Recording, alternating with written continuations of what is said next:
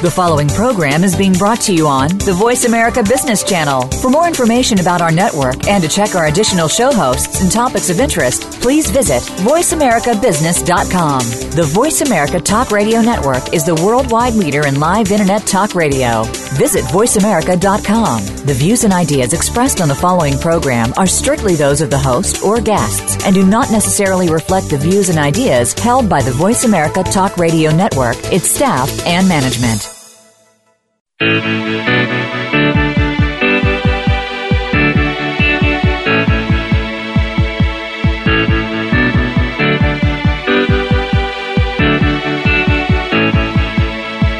hour of the Costa Report is brought to you by Dole Food Company, the world's leading producer and distributor of fresh fruits and vegetables. Welcome to the Costa Report. I'm Rebecca Costa, and thank you for joining me for another two hours of straight talk radio. I want to welcome members of our military and foreign service who are joining us from remote locations around the world. Thank you for being with us and for your many emails and letters. In just a moment, the expert whose congressional testimony on climate change put global warming on the map, Dr. James Hansen, will be joining us to help separate fact from fiction when it comes to man's role in climate change. There's a lot of misinformation when it comes to the subject of climate change, and today we're going to do our best to stick to the science. But before Dr. Hansen joins us, as is my custom each week, let me tell you a little about his background. James Edward Hansen was born in Denison, Iowa. He obtained his undergraduate degree in physics and mathematics, his master's in astronomy, and doctorate degree in physics from the University of Iowa. In 1967, Hansen began working for the Goddard Institute for Space Studies, where he developed models for studying the atmosphere on the hottest planet in our solar system, Venus. Hansen refined these models to begin studying the Earth's climate. From 1981 to 2013, Hansen was the head of NASA's Goddard Institute for Space Studies in New York City. And after stepping down, Hansen joined Columbia University to direct the program on climate science. In 1988, Dr. Hansen gave testimony before the United States Congress. This testimony sparked an international public debate on global warming. I would also be remiss if I did not add that Dr. Hansen is a member of the National Academy of Sciences and recipient of the Heinz Award, Ridenhour Prize for Courage, Carl Gustav Rossby Medal, and has been named one of the top 100 global thinkers and most influential people. It's my pleasure to welcome to the Costa Report acclaimed climate expert, Dr. James Hansen. Thank you for joining us today, Dr. Hansen. Thanks for having me. Now, in order to really understand the scientific basis for global warming, many of us would have to go back to school. Uh, most of us don't have the background to distinguish junk science from good science. So I thought maybe a good place to start today is to ask you to tell us just how much consensus there is among scientists who study the Earth's atmosphere. Well, there's complete, practically complete consensus about how how the effect works. And there is, of course, uncertainty about sensitivity of the system, but even that has become uh, quite clear from empirical evidence. We have such detailed knowledge now about how the Earth responded in the past when the amount of gases in the atmosphere changed that we don't need to rely on models which always have inherent uncertainties.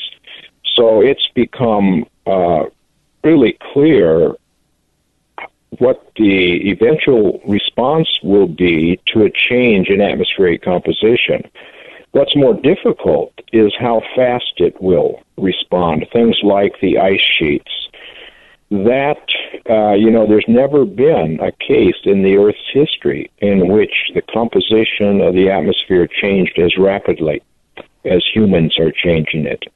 We're taking out of the ground these fossil fuels and burning them on a century time scale while it took many millions of years uh, for the atmosphere to change that much uh, in the past now, the Was- according to the Washington Post, out of 700 biophysical scientists, uh, approximately 92 to 95 percent, believe that human caused climate change is happening.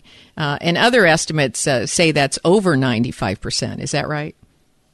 Well, sure. Among the scientists who are really in the field, it's much higher than that. And it sounds as though uh, every year there's more empirical evidence to indicate that there is uh, that human behavior is either contributing or is a great source of this climate change. Is that right? Well, in fact, if it weren't for humans, the, we would be in a phase where the Earth would be slowly cooling off. So the warming that we are seeing uh, the humans have caused the entire thing. We uh, we've counteracted a small cooling trend and made it into a rapid warming trend. Mm-hmm. Now, I, I might be looking at this too simply, but when you burn fossil fuels, uh, one of the outcomes is you produce heat. That's just one of the byproducts. So if everyone's burning fossil fuels, then we're all generating heat. Uh, am, am I looking at this too simply? well, that that heat is not uh, important on a global basis. It does actually show up in cities. Mm-hmm. You have a, a heat island effect, which is partly due to the heat that the, the fossil fuels that we're burning. They actually put out enough heat to warm the local temperature. But on a global basis, that's uh, that's negligible. It's um, less than one percent of the heat that we get by adding CO2 to the atmosphere. Mm-hmm. Because what that does is the CO2 absorbs the Earth's heat radiation, uh, which normally is radiated to space, and it absorbs a, a small piece of it and radiates it back to the Earth. And that causes the planet to be slightly out of energy balance. More energy coming in from the sun than going out as heat radiation. And that difference uh, is about, as I say, more than 100 times larger than the direct heat that you get by burning the fossil fuels. So it's a big deal. You know, the amount we can, and we can now measure it very precisely because we know where that energy has to go. The atmosphere is very thin and has a very small heat capacity, but the ocean is four kilometers deep on average, and it mixes and has a very large heat capacity. So it's slowly warming up.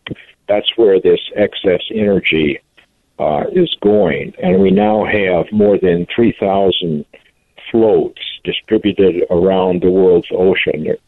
And they dive down to a depth of two kilometers and make measurements, including the temperature of the ocean and what we find is that the ocean is gaining heat.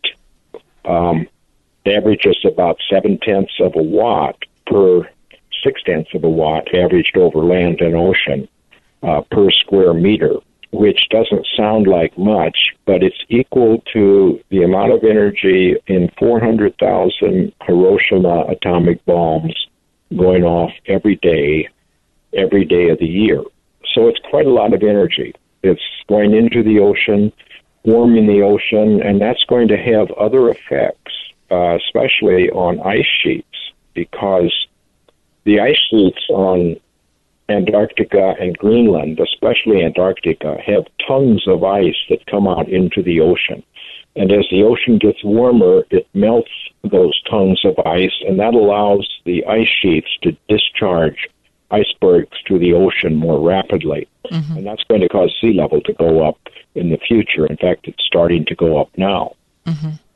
But I, I, think that for people who might be living on the ocean, they say, well, I don't see the sea level going up. Uh, we have to understand that it, what starts out as a, uh, as a level that uh, has to be measured by scientists, right, and and people in this field will eventually take on a momentum Uh, and as that momentum increases, it, it, it begins to show exponential effects. And that's something that our brains don't seem to be able to calculate is, is uh, exponentiation. We don't understand that something might start out small, but in a very short amount of time, it begins to build up a momentum that can quickly become unstoppable. And we're going to talk well, about that as we get. Yeah, that's we, one of that's yeah. one of the important uh, issues. Uh, yes, the sea level is going up now about um, 3.3 millimeters per year. Yes. Is 33 centimeters in a century, which so that's more than a foot. Uh, so it is measurable, easily measurable. Yes. Um, Absolutely. Uh, we now we have to take a short break, but when we come back, let's talk about where that's going to go according to your forecasts. You're listening to the Costa Report.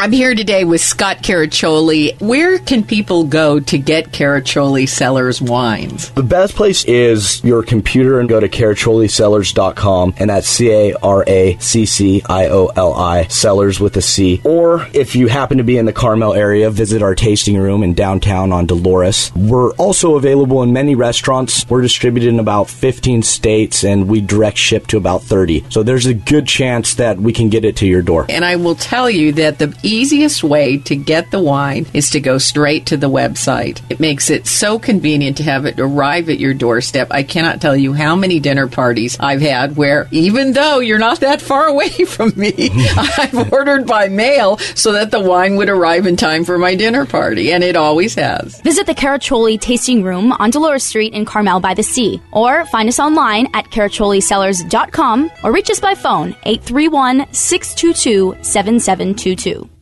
Big data is changing the way organizations work.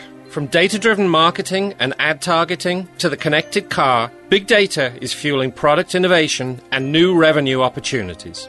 It's creating a culture in which business and IT leaders join forces to realize value from all data. They infuse analytics everywhere and make speed a differentiator, gaining competitive advantage from faster, more informed decisions. Leading organizations are creating new business models, developing new roles, and defining new big data architectures, including an infrastructure that can manage and process exploding volumes of structured and unstructured data, in motion as well as at rest, while protecting data privacy and security. Find out how IBM Big Data and Analytics can transform your business. Visit www.ibm.com slash big data today. Is your internet connection slow? Etheric Networks can help you. Etheric Networks is the Bay Area's locally owned alternative to DSL satellite and cable. We do a few things to make our service better. We have a great reputation, and our staff is committed to providing a great user experience. We listen to our customers and listen to our staff. We pay living wages. Our staff are local Bay Area engineers and professionals. We provide flexibility and personalized service. Being in Silicon Valley, we have direct contact with the networking software and hardware companies and can bring new technologies to market before the cable and phone companies. We operate a tower based fixed wireless network as well as a fiber optic backbone network that rings the bay. The combination creates an ultra reliable high capacity network that you ought to try. KSCO Business Special. Business service up to 10 megabits per second symmetric for as little as $299 a month with a $399 installation fee. Etheric Networks. Call 650-399-4200. Etheric.net. If you're the type of person who likes to volunteer and help others, this should interest you. What better way to help people than to help them overcome their health challenges? Longevity has been helping people overcome their health challenges for years. Our approach to health is drastically different than medical doctors who mostly only treat symptoms. As a veterinarian, Dr. Joel Wallach discovered that many common disease states are actually preventable and reversible. Our mission at Longevity is to educate Americans about their own health. If you like helping people, join us in our fight to save America. While you're helping people prevent and overcome health challenges, you will also be able to build a lucrative home based business. So, what are you waiting for? Come join us and help save America. For more information or to order, call Andy or Phyllis Anderson at 888-245-0300. That's 888-245-0300.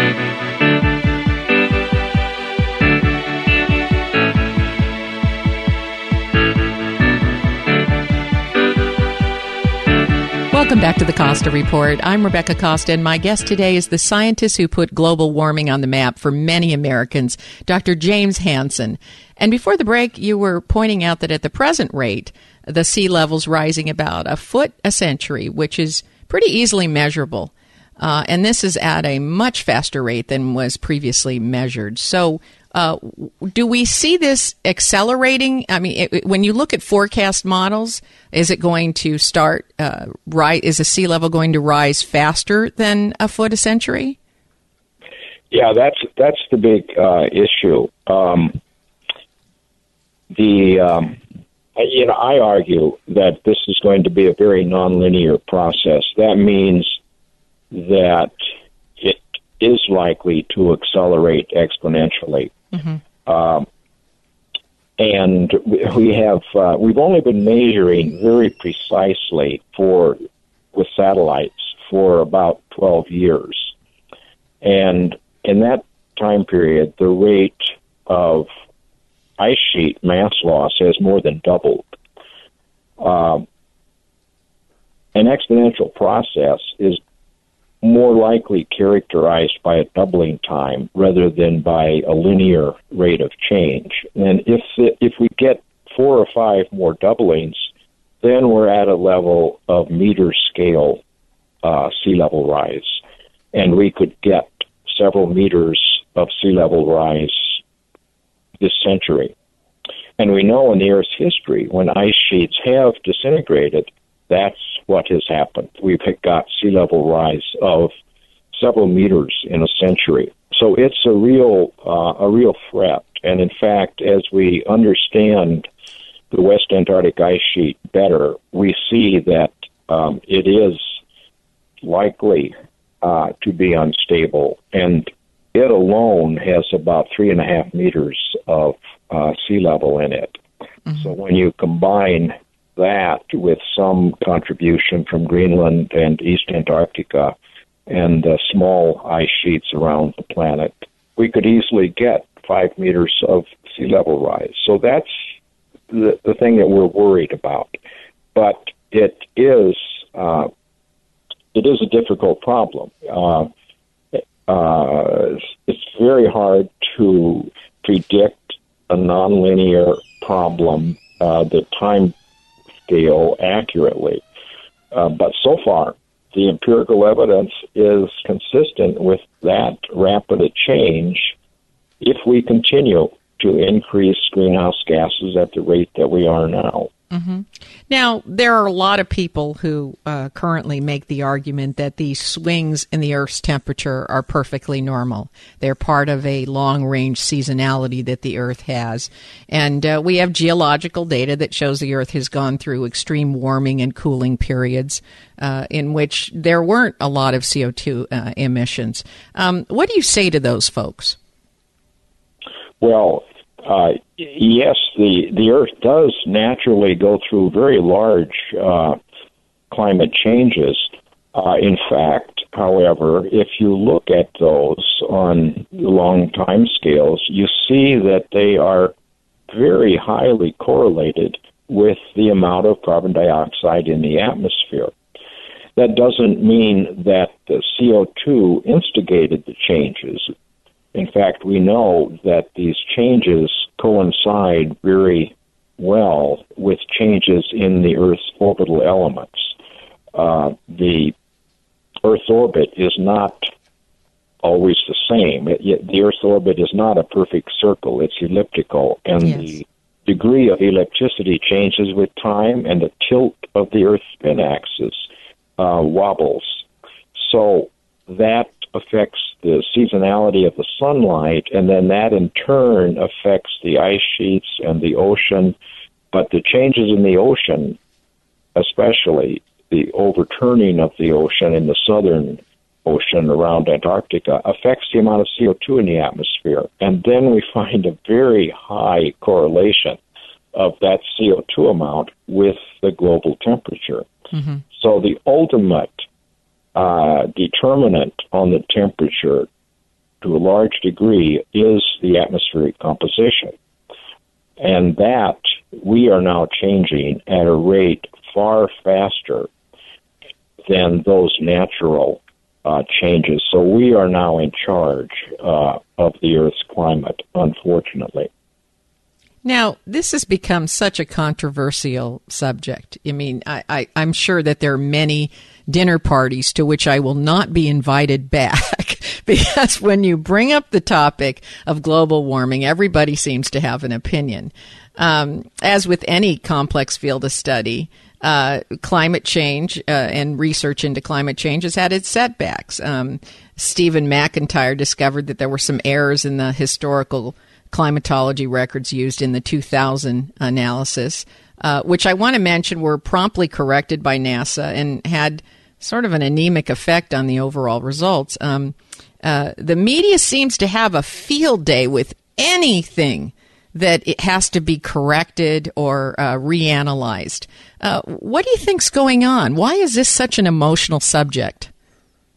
Well, yeah, you know, those things are actually quite trivial in the science, and they didn't raise any uh, questions in the scientific community. Uh, they just allowed uh, public confusion because people who don't like the implications of climate change were trying to denigrate uh, the science. But in fact, uh, there's little basis for that. But it's very easy to understand where this is coming from. It's not um, science, it's from the fact that some people fear that the liberals will use climate change as um, a means to increase taxes and control over their lives. And that is their real concern rather than the science. So therefore, they deny the reality of the climate change issue. Not because the science really provides them uh, a basis for that skepticism. But, but they have to attack the science. I mean, yeah, you have to attack any. Look, I mean, all scientific discovery is iterative. You know, you start out with concepts and then you've got to go out and prove those concepts. It takes a long time to get it nailed down. I, what I don't understand is why everybody looks at every little nitpicky piece. And if, if something is just not reported accurately, boy, everybody has a field day with it. Yeah, well, we, we've passed that point. Now the, the actual climate change is becoming large enough that the public can actually recognize that it's happening. They're having the experience of it. We're pretty much passing uh, that. The problem you're pointing out was one of the last decade or so, but but now um, almost everyone has to agree. Uh, certainly, a, a, and easily a majority of people um, agree that it, there is climate change, and the question then becomes what you do about it? That's correct. And we're going to talk about that on the other side of this break. Uh, we'll be right back after these important messages from our sponsors. Stay tuned. You're listening to the Costa Report.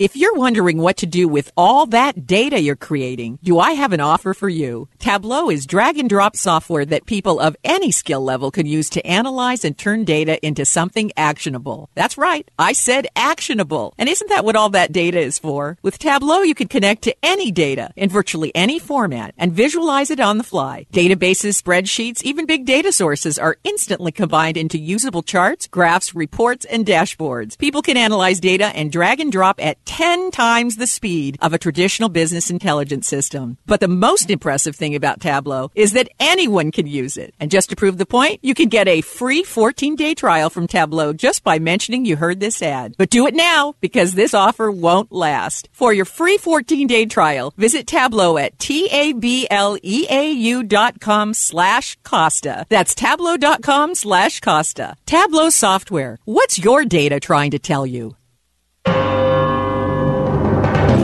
Hello, I'm Paul, a student at Hillsdale College. Here is my professor, Dr. Larry Arnn, on the separation of church and state. America's founders believed in a separation of church and state, in that the country was not to have an official religion or an official sect. But that did not mean that government was to be hostile to religion, or even indifferent to religion, as many today argue.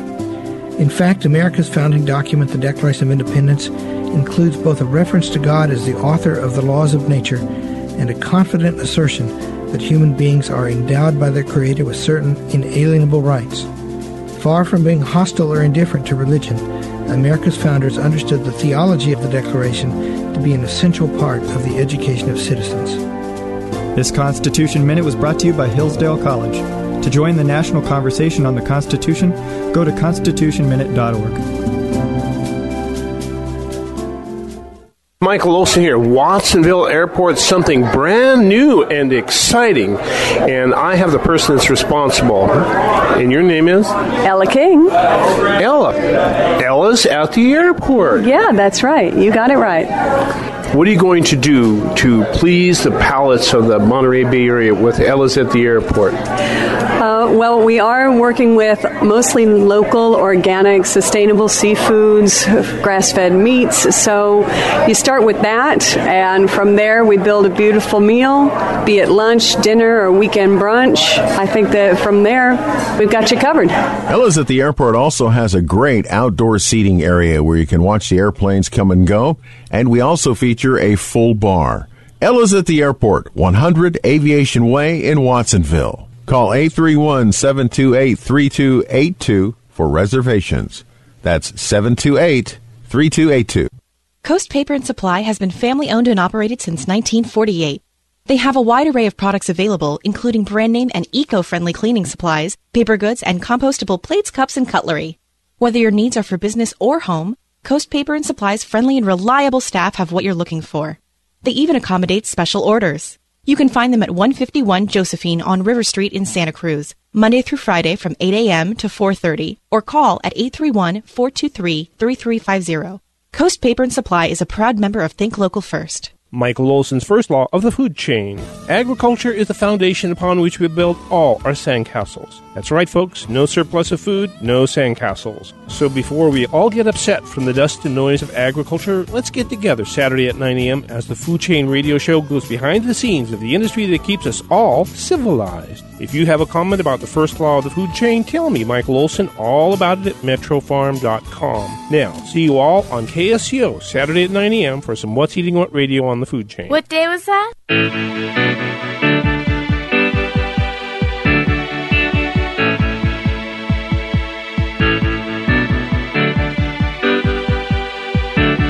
Welcome back to the Costa Report. I'm Rebecca Costa, and if you're just joining us, my guest today is Dr. James Hansen. So let's move on to some solutions. When it when it comes to an initiative like climate change, it isn't going to do a whole lot if the U.S. eliminates the use of coal and other fossil fuels, while China and Russia and other countries are increasing their burning of fossil fuels. Global warming really requires all nations to work together. So from a historical standpoint, do we have any models, any precedents where these global initiatives have actually worked? Well, we do have one, and that was the ozone problem, where um, there was international agreement to phase out chlorofluorocarbons, which uh, caused the destruction of stratospheric ozone. So that that worked uh, pretty well, but it was a single industry in which um, the same industry that produced the gases that caused the problem also could find a substitute and still continue to make money. This is a more difficult problem, but in fact, the solution is is pretty straightforward and makes sense uh, for other reasons. What we would need to do is make the price of fossil fuels honest.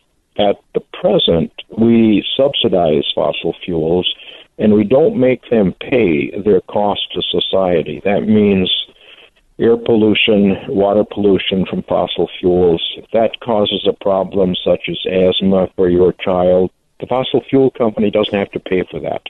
You have to pay for it. And the climate effects, which are beginning to occur and which will be larger in the future, again, the public bears the cost of that, or the taxpayer, which is uh, the public. So, what we need to do is add collect a fee from the fossil fuel companies, collect it at the source, the domestic mine or the port of entry. And if we give that money to the public, an equal amount to all legal residents of the country, then the people who do better than average in limiting their fossil fuel use will actually make money. And the economy will actually improve. Uh, there's been economic study that verifies that. It makes sense because as the price of fossil fuels becomes more more honest, reflecting their true cost to society, then the economy is more efficient. Economic theory would tell you that. And specific economic studies show that if you added $10 a ton to the uh, collected that from fossil fuel companies, and that went up $10 each year. At the end of 10 years, it would reduce U.S. emissions 30%, create 3 million new jobs, and the uh, GNP would go up. So it doesn't need to cost anything, uh, but you need to get that to happen. You need to get politicians to uh, agree to do that. And that is the tough part because our politicians are heavily in the, you know, they're, they're in the hip pocket of the fossil fuel industry, which contributes to both political parties. So we're going to have to get the public behind this. And that's what an organization called Citizens Climate Lobby is trying to do. They're they've been growing the last four or five years, almost doubling each year, and they're beginning to be uh, heard in Congress. They visit the senators and representatives. They write letters to the editor and op-eds, and um, there actually have been some bills beginning to be introduced. Uh, one of them by California Senator Barbara Boxer. Um, I I didn't agree with that bill because she only wanted to give 60% of the money to the public. And the other 40% would go to the government, which no conservatives will never agree to that. Conservatives actually like the concept of a revenue neutral carbon fee it, because that would not make the government bigger. It would make the economy work better um, and it would, over a period of time, move us from a dirty energy to clean energy. So it's, you know, it's a solvable problem, but unless the public puts some pressure on government, it's not likely to happen um, just from the politicians themselves. Well, you say that the politicians are in the hip pocket uh, of dirty energy. Um, and translated, that means um, those companies make very large financial contributions to politicians' campaigns so that they can get reelected. Um, my question is Does the Citizens Climate Lobby make campaign contribu- contributions? Are they raising enough money to uh, give these politicians a run for their money? No, they they don't contribute any money to politicians. Why not go do, to, toe to toe?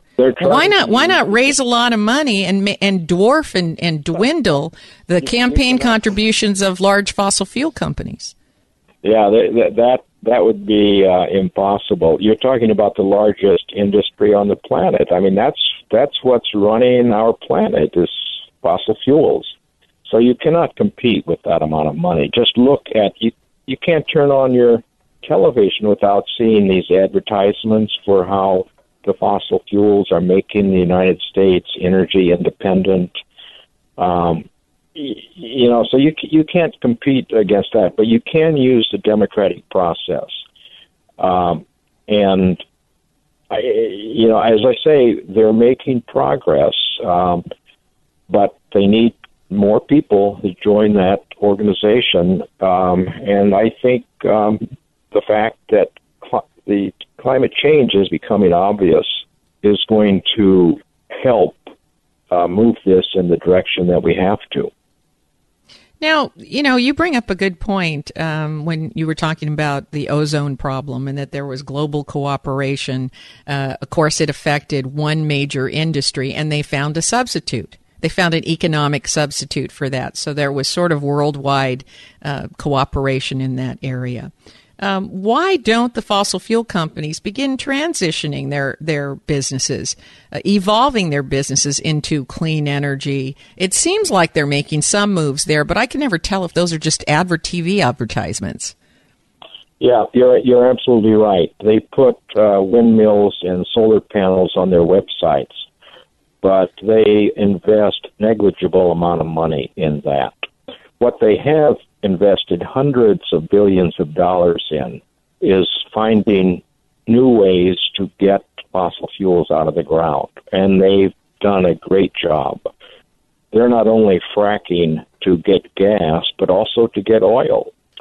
Uh, and unfortunately, what they've done is found a way to get more and more fossil fuels out of the ground, but it's an amount which we cannot take out of the ground and put into the atmosphere, or we guarantee that our uh, young people will inherit a planet in which climate change is out of their control.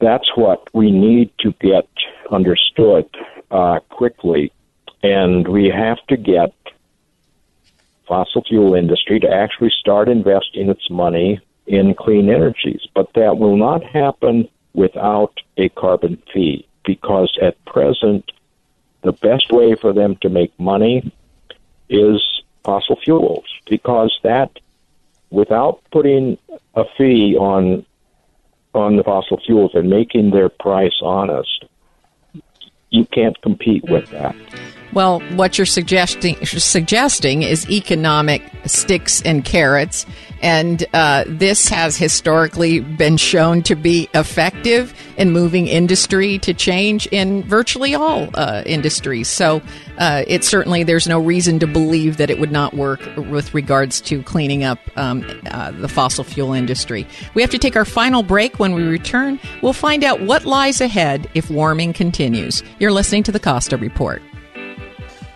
Do you love creating salads as much as you enjoy eating them? Hi, I'm Amy Tobin, cookbook author and culinary expert. Dole inspires fresh and wholesome dishes for any meal with their wide selection of salad blends and all natural salad kits. From the mild and tender texture of sweet butter lettuce to the crunch of classic romaine sprinkled with colorful shredded carrots and red cabbage, Dole has over 30 salad blends to satisfy every palate. If you're looking for the ultimate in convenience, try Dole's unique salad kit combinations that include farm fresh lettuces and vegetables, mouth watering all natural toppings, and specially made dressings. It's all you need to make a distinctively delicious salad. The possibilities are endless. Visit www.dolesalads.com for recipes and other ideas to feed your culinary imagination. Biodiversity is the very fabric of our lives. It is everything around us, all of nature. But human impact is diminishing biodiversity at an alarming rate. And because of that, the intricate web of biodiversity is unraveling in ways we don't fully understand, and our world is becoming less resilient. That's why we are biodiversity advocates. We're the E.O. Wilson Biodiversity Foundation. Guided by the greatest living naturalist, E.O. Wilson, we champion research and education that expands our understanding of biodiversity and informs worldwide conservation efforts. The E.O. Wilson Biodiversity Foundation is building a movement of environmental stewards like you who share our sense of responsibility for the living world that is our home. Join us in our quest to protect biodiversity, the fabric of our lives. Visit eowilsonfoundation.org. Here's a September to Remember thought for the day. The way things used to be is the way things are. At the Watsonville Auto Center, we're talking about the small town values of honesty, integrity, neighborliness, and the low, low prices that only come with a low, low overhead. Now is the perfect time to discover those values at Watsonville Auto Center's September to Remember credit sale. Qualified buyers of new cars can get factory financing as low as 0%, and qualified buyers of used cars and trucks can get interest rates as low as 2.9%. Ten brands and dozens of new models wait for you at Chevrolet of Watsonville, Marty Franich Chrysler, Dodge, and Jeep, Marty Franich Ford and Lincoln, and Watsonville Cadillac Buick GMC. Take the short drive to the way buying a car or truck should be, just off Highway 1 at Main and Auto Center Drive. It's a September to remember on Auto Row in Watsonville. Ladies and gentlemen, please join me, Dane Sorensen, every Thursday evening from 8 to 9 p.m. at KSCO AM 1080, FM 104.1, and stream live at KSCO.com and enter Zero Doubt Zone, where we seek truth, we vet facts, and we'll do it together. This week's show, we are diving into the latest mass shooting. What is driving these people to kill? And what is the role the media is playing in this whole process? Visit ZeroDoubtZone.com and subscribe to us on YouTube. Get involved! On It's a Question of Balance with Ruth Copland this Saturday evening, 8 till 10. My in depth arts interviews with award winning singer songwriter Tyler Stenson. With 10 albums of elegant folk music to his name, Tyler is known for his beautifully crafted lyrics and haunting music and vocals. I'll also be featuring my conversations on the street on this week's topic. I hope you can join me Saturday evening 8 to 10 on AM 1080, FM 104.1 or KSCO.com live stream.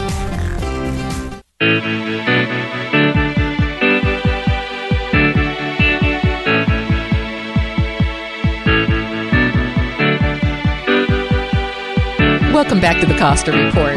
I'm Rebecca Costa, and my guest today is climate expert Dr. James Hansen.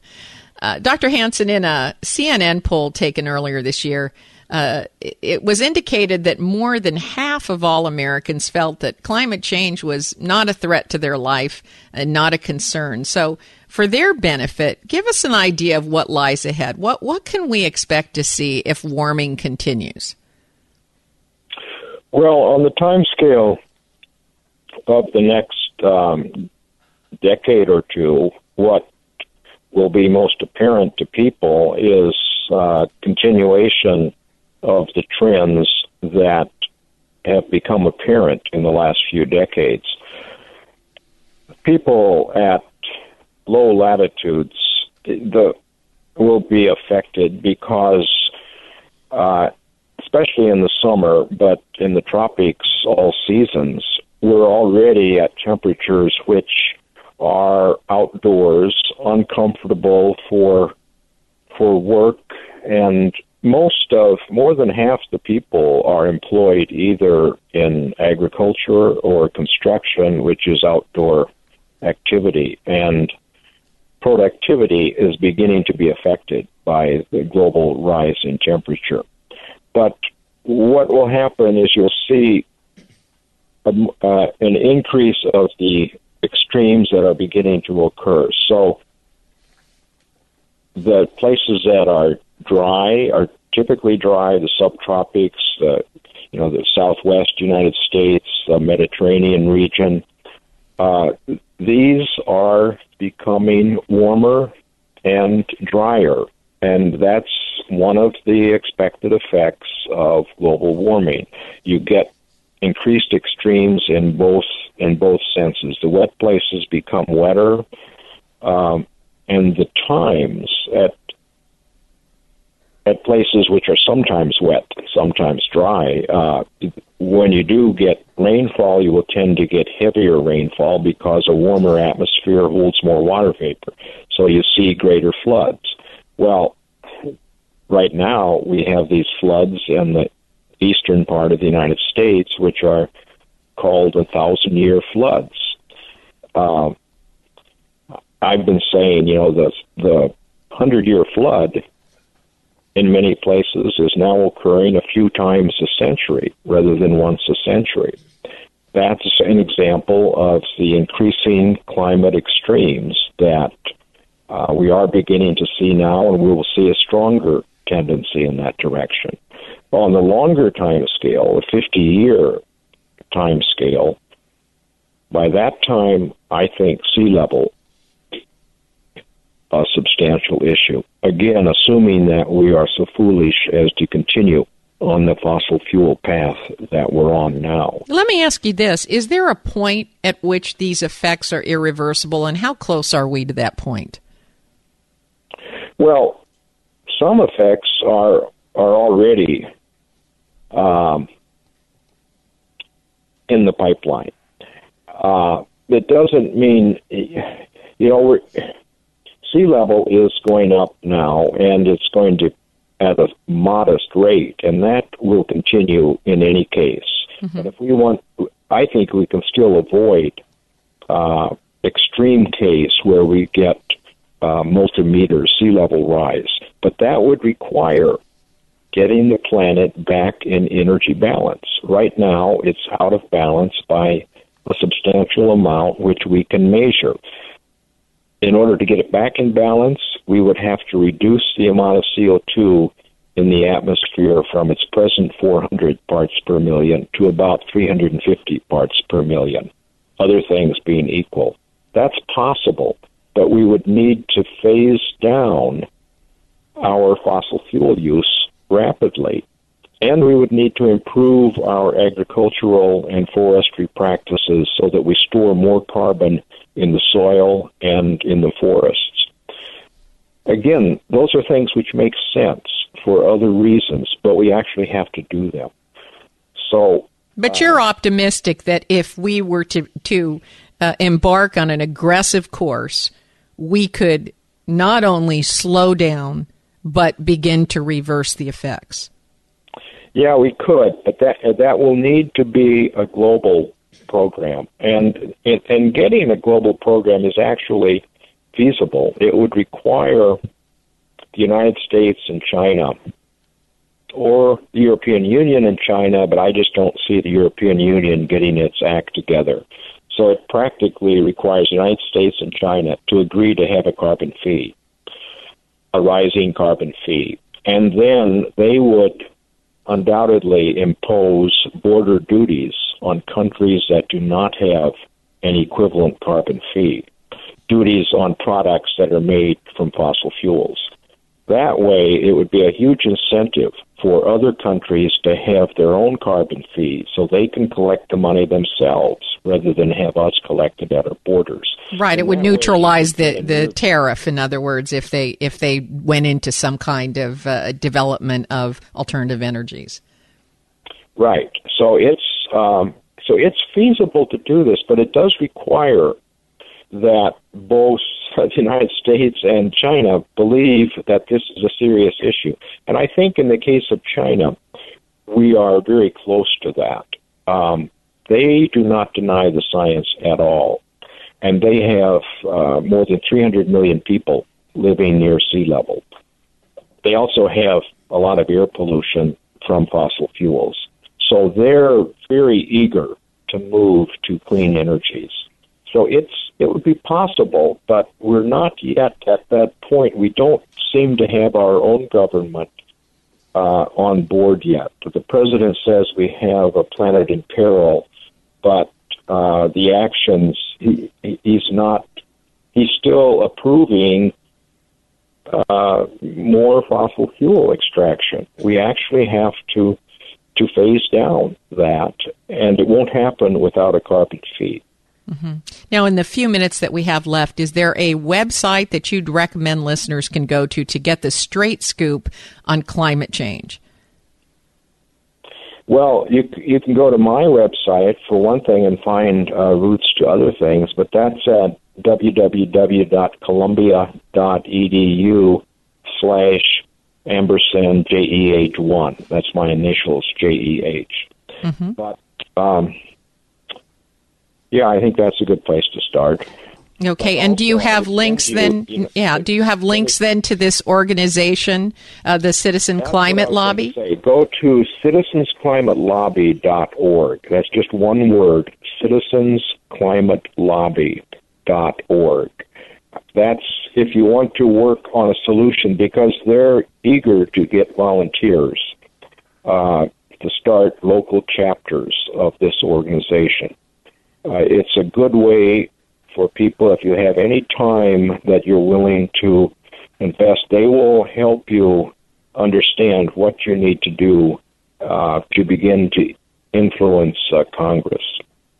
Mm-hmm. Well, unfortunately, that is all the time that we have left today. But before we say goodbye, I, would like to thank you for taking time to straighten out some of the myths that we have about climate change and for your public service. Thank you, Dr. Hansen. Well, thanks for having me. If your station is leaving us after this first hour and you have a question or a comment to make about our interview with climatologist James Hansen, you can email me at RebeccaCosta.com or drop me a note on Facebook, Twitter, LinkedIn. Whether you agree with Dr. Hansen's conclusions or not, we would love to hear from you. Why is climate change so controversial? And what kind of evidence would you need to convince you that this is a real threat? And while you're at our website at RebeccaCosta.com, do yourself a favor and make your holiday easy this year by ordering autographed first edition copies of The Watchman's Rattle. The book opens with a foreword from E.O. Wilson, and the best news is you can order a custom dedication to the person that you're giving the book to. I'll tell you, I do not know of a single person who isn't delighted when they open up a book cover to discover a dedication to them by the author. So visit RebeccaCosta.com and put your order in early and then sit back, relax, enjoy the holidays. Where else can you get something customized for under $20 and will be so widely re- received? Um, my guest next week will tackle another controversial topic, one which surfaces every time there's a mass shooting and which will affect one quarter of the world's population sometime during their life mental illness. Former Congressman Patrick Kennedy will be here to explain how the stigma associated with mental illness produces unintended consequences which might otherwise be thwarted. Don't miss Patrick Kennedy next week on the only news program that puts policy ahead of politics. Now stay tuned for a second hour of Straight Talk Radio. You're listening to the Costa Report.